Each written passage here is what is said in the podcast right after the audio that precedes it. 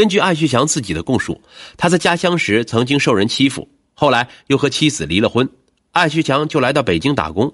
两千年到今后，一直做农民工，开铲车。我无法在社会生存，我要报复，我就选择了与王府井同归于尽。艾旭强在法庭上声音洪亮的说，而公诉人和艾旭强在法庭上的对话引发了旁听席上的唏嘘不已。公诉人，你为什么要开车撞人？艾旭强，因为我要报复社会，报复富人。我觉得现在十个城里人有九个都是黑心的。公诉人，你为什么要选择王府井步行街？艾旭强，因为我觉得王府井是中国最繁华的中心，是富人聚集的地方。公诉人，你想致富吗？嗯，想。你有致富技能吗？没有，我无法在社会生存，我选择与王府井同归于尽。你怎么认定来王府井的都是富人？你有特定要报复的人吗？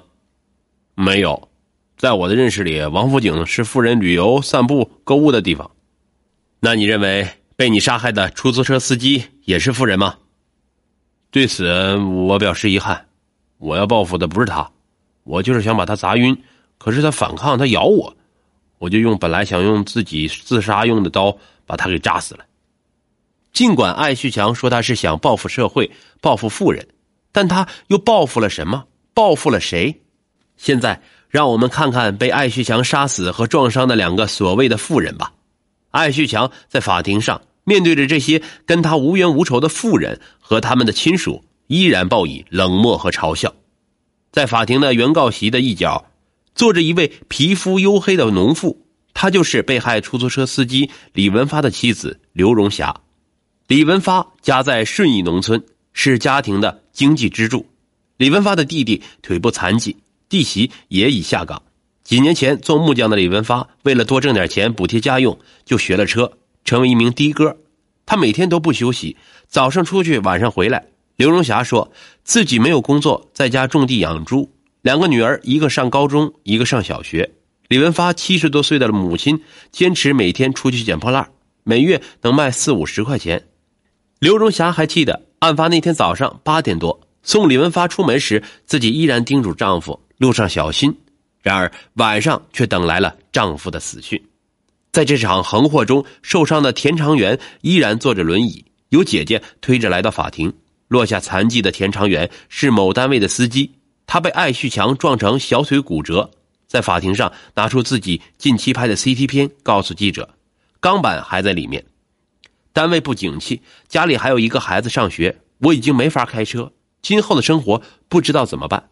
田长元说：“案发那天，田长元去王府井办事像平常一样走在街上，忽然感到一阵猛烈的撞击。当田长元醒来时，已经躺在病床上，除了小腿骨折，头部也被撞伤淤血。现在光医疗费就花了五万多元，钱都是东拼西凑来的。”田长元摸着头上的一块块伤疤说。因为交不了医药费，药都停了。田长元的姐姐在一旁补充着。田长元摆了摆手，制止他的姐姐。几个月不上班，田长元几乎断了生活来源。我的工作单位效益不好，也不知道自己什么时候才能下地。上班赚钱更是指望不上了。田长元长长的叹了一口气。艾旭强伤害的其他人也多是穷人，更重要的，他们都是无辜者。所以，艾旭强此举不是什么弱者的报复，他是出发点不过是制造更多的悲剧。艾旭强把自己丧心病狂、殃及无辜的血案说成是为农民工出气，甚至替天行道，这种混话不但是不堪一击的狡辩，更是对农民工的亵渎和侮辱。认罪领死，谁来缝合无辜者带血的伤口？二零零六年五月三十日上午。艾旭强被北京市第二中级人民法院以抢劫罪、以危险方法危害公共安全罪判处死刑，剥夺政治权利终身，没收个人全部财产。法院认为，艾旭强的行为已分别构成抢劫罪、以危险方法危害公共安全罪，两项犯罪性质恶劣，犯罪情节后果特别严重，社会危害性极大，依法均应惩处并合并处罚。法院因此以抢劫罪判处艾旭强死刑，剥夺政治权利终身，没收全部个人财产；以危险方法危害公共安全罪判处其死刑，剥夺政治权利终身。最终决定执行死刑，剥夺政治权利终身，并处没收个人全部财产。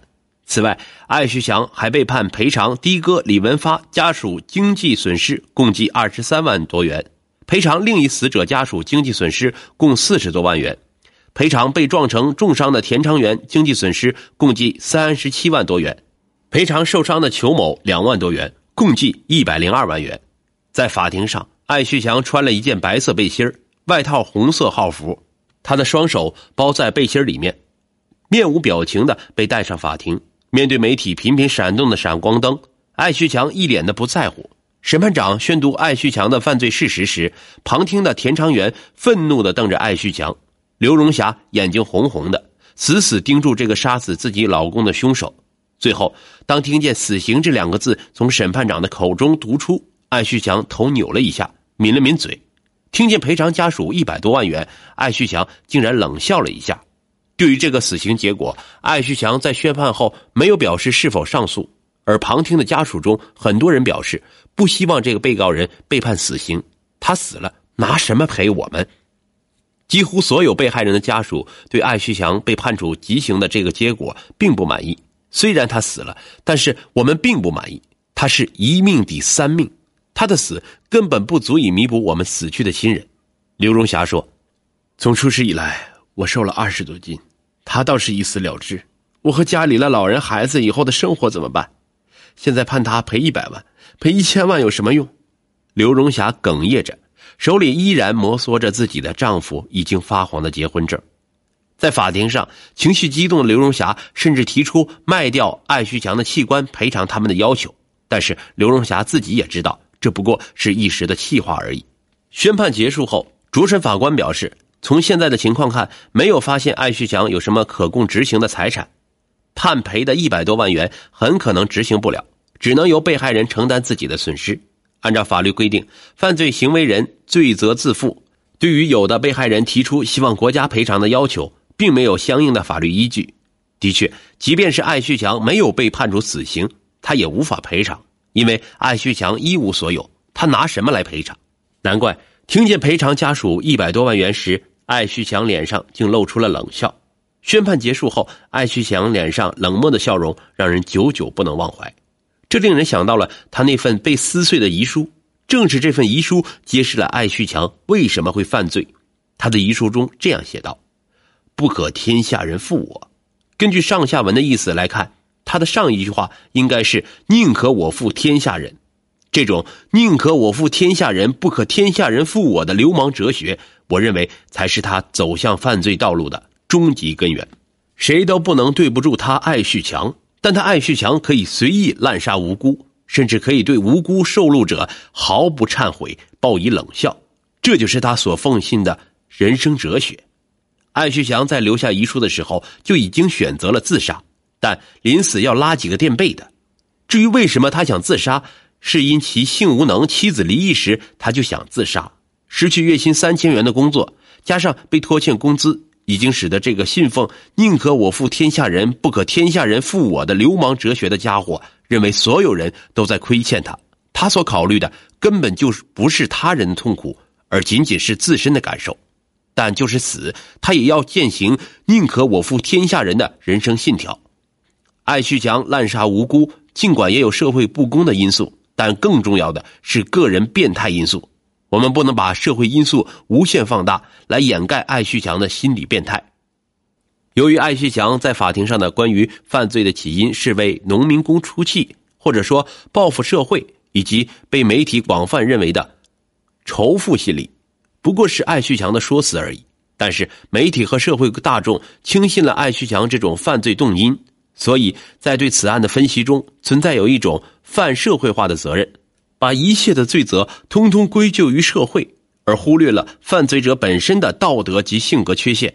我们可以对弱者施以同情，但这不意味着是非不分、善恶倒置。对一个滥杀无辜的恶棍，无论他摆出何种理由为自己的行为辩解，也丝毫不能弥补他的罪恶。